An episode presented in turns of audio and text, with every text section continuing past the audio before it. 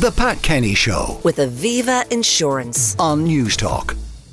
As outlined during this week's Oireachtas Health Committee, healthcare staffs are subjected to verbal and physical aggression on a regular basis from patients and also from parents of sick children in emergency departments up and down the country.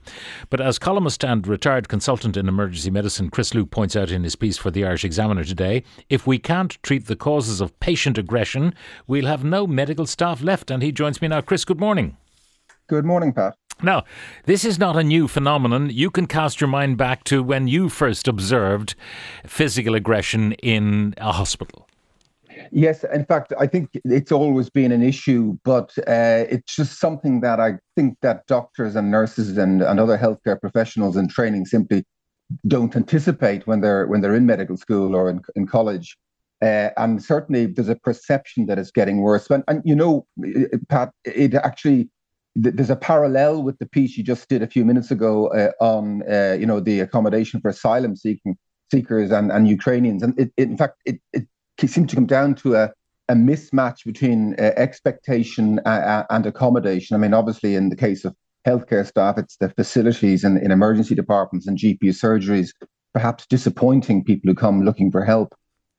So uh, people come looking for help. They go to the emergency departments, or it could be their GP. Indeed, uh, they are looking for a particular service, and because of whatever reason, could be resources, or it could be simply there is nothing that we can do for you.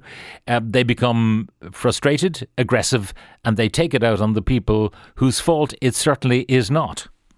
Yes, and I, I, suppose what what seems to be new of late, I mean, I've, I've bumped into GP friends and colleagues uh, recently who said to me that for the first time in their careers of 10, 20, 30 years, that they, they've actually been verbally uh, attacked uh, in their premises, w- which is very new. And of course, if you look at the UK situation where there are so few GPs now, uh, and the numbers are dwindling, uh, you'll see regular reports now of GP surgery waiting rooms being absolutely trashed uh, and GP office doors being you know being kicked in uh, and so on. And of course, the other new thing is uh, the uh, account of the stuff we heard this week about the pediatric emergency departments. I mean, the thing about children's emergency departments is that traditionally they have seen very few people on trolleys waiting for hours, uh, and they've had relatively little uh, sort of verbal and physical assault on, on staff, as are relatively frequently seen in, in the adult uh, sector. So, why do you think that is happening? I mean, I can understand that a, a parent with a, a child uh, who's very sick and they are desperate for that child to be seen, that they would be at their wits' end. But what turns that impatience and frustration into violence? Well, I think that's a very good word. The word desperate or, or desperation, I think, uh, applies very often. People are just so stressed perhaps by hours or days uh, of illness on the part of, of their child or, or, you know, in terms of the adult departments of someone that they love, a, a spouse or a parent or, or an offspring, that they, they just, they just, uh, they flip. Uh, and I, the, the, the, the point, the threshold at which people flip seems to be dropping. And I, I you know, I, I mean, there's, there's no doubt in my mind that uh, intoxication has a, has a, has a significant uh, role to play I mean, obviously, there's always been drinking in Ireland, but now you have a, a cocktail of, of uh, the, the, five common triggers for in terms of to- intoxication for, for violence, I, I would say, are alcohol, amphetamine, cannabis, cocaine, and of course benzodiazepines, you know, sleeping tablets. And I'm talking about a sort of un- unhealthy relationship with, with, with these intoxicants uh, and uh, an impulsivity or, or paranoia. I mean, basically, violence the proximate trigger is what I would call DIP. It's a disinhibition, it's impulsivity, and it's paranoia.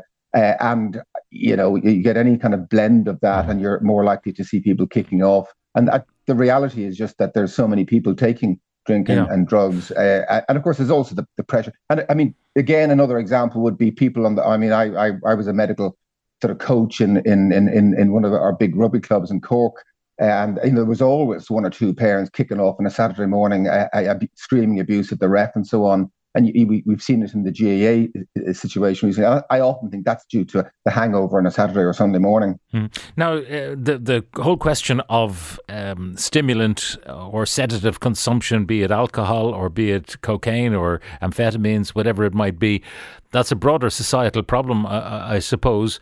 But in terms of the interface between these people, uh, in whatever state they are, coming into the ED and dealing with staffs, would it make any difference if uh, those EDs were well resourced?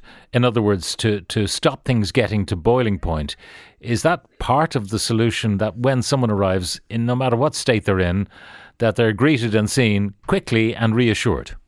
Yes, without a doubt. I mean, you, you know, you, you, you'll often see in, in sociological or public health literature that people tend to behave better. You, you know, you know this whole idea of zero tolerance uh, in New York. It, it, wasn't just the policing; it was the fact that broken windows were fixed and that a place was spruced up. So people tend to behave better uh, in, for example, in city streets where there's very little litter or people are generally behaving well and, and there's a sense of, you know, place being minded. It, it's the same in emergency departments. If I sometimes I think if the place looks as if it's been abandoned by by the state or the administration, then people behave accordingly. Whereas conversely, uh, if it seems to be very well run uh, and you know it's clean and it's, it's, you know bright and, and and and there are very good facilities such as toilets or or catering for for everybody uh, and space and air and all the rest of it, well then people tend to behave better. So sadly, the actual environment of our emergency departments is a, is a major driver of, of frustration and, and indeed desperation.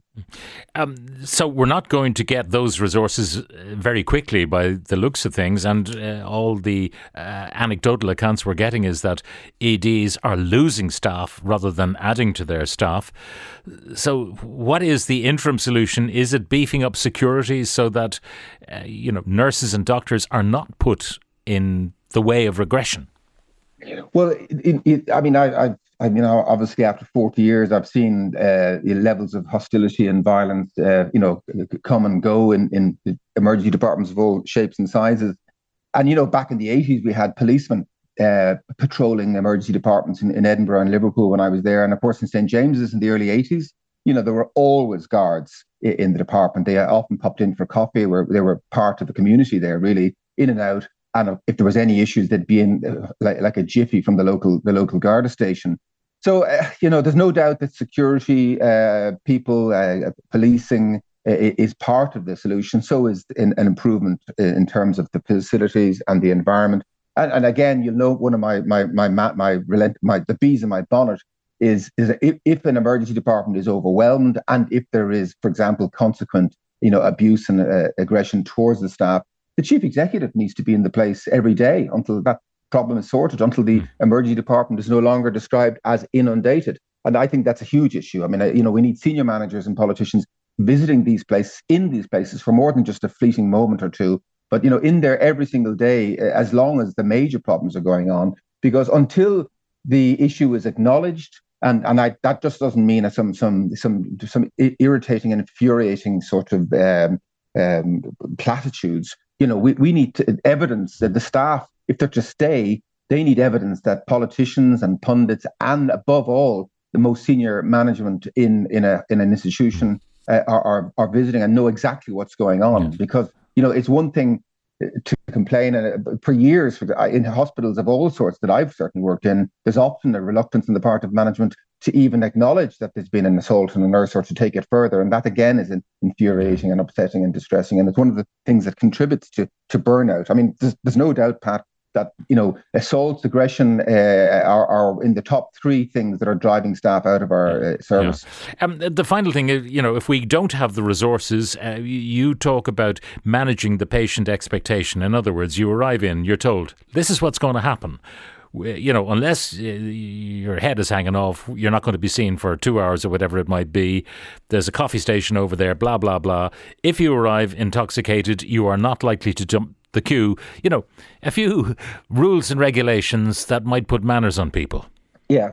Or a, t- a type of etiquette. Well, you know, it's interesting, Pat. I think I was listening to your program a few days ago when uh, Professor Joe Harbison was talking about uh, the stroke campaigns that they run periodically uh, you know, the FAST campaign where, yeah. you know, you're, you're looking at for facial asymmetry and weak hands and speech and so on, and how uh, the the response to that and the awareness dipped almost as soon as the the, the, the adverts were, were, were pulled from the TV, and that that's a fascinating uh, glimpse into how regular and frequent and perennial uh, adverts and information campaigns need to be in terms of the way people are expected to behave in GP surgeries uh, and health facilities. So it's something, it's a constant perennial requirement. Yeah. Um, final couple of things. Uh, the absenteeism rate of nurses has to be looked at if we're to solve the hospital crisis. That's from Tom in Limerick. Absenteeism doesn't mean that they haven't got a good reason, but just they don't show up for their shift because they're ill or scared or injured. Another one. I'm a cancer patient. I was left on a trolley for four nights. Spent six hours in A and E waiting to be admitted. Five nights, no sleep. Nobody cared. When I complained, I was treated with indifference. Having cancer and trying to keep your chemotherapy wasn't wasn't enough to get any sympathy. So has the empathy and nursing care gone out of our A and D staff? And Chris, we did talk about that you and I before. Well, Pat, can I just say uh, that is so depressing to hear that. But I, I would just plead with those contributors to remember that the few staff that remain in our emergency departments or, or wherever most of them have been so brutalized for so long that they are all grappling with various degrees of, of, burnout. And burnout features apparent callousness. And in fact, it's only when they leave these places, you know, you see the return of the smile and the concern and the compassion. And most of these staff are so wonderful, but they're indescribably wonderful and heroic. But uh, at the end of their tenure, most of them have are, have entered into into a state a state of burnout, which features, I'm afraid, what looks like callousness and indifference. Chris Luke, columnist, retired consultant in emergency medicine, thank you very much for uh, joining us. The Pat Kenny Show with Aviva Insurance. Weekdays at 9 a.m. on Newstalk.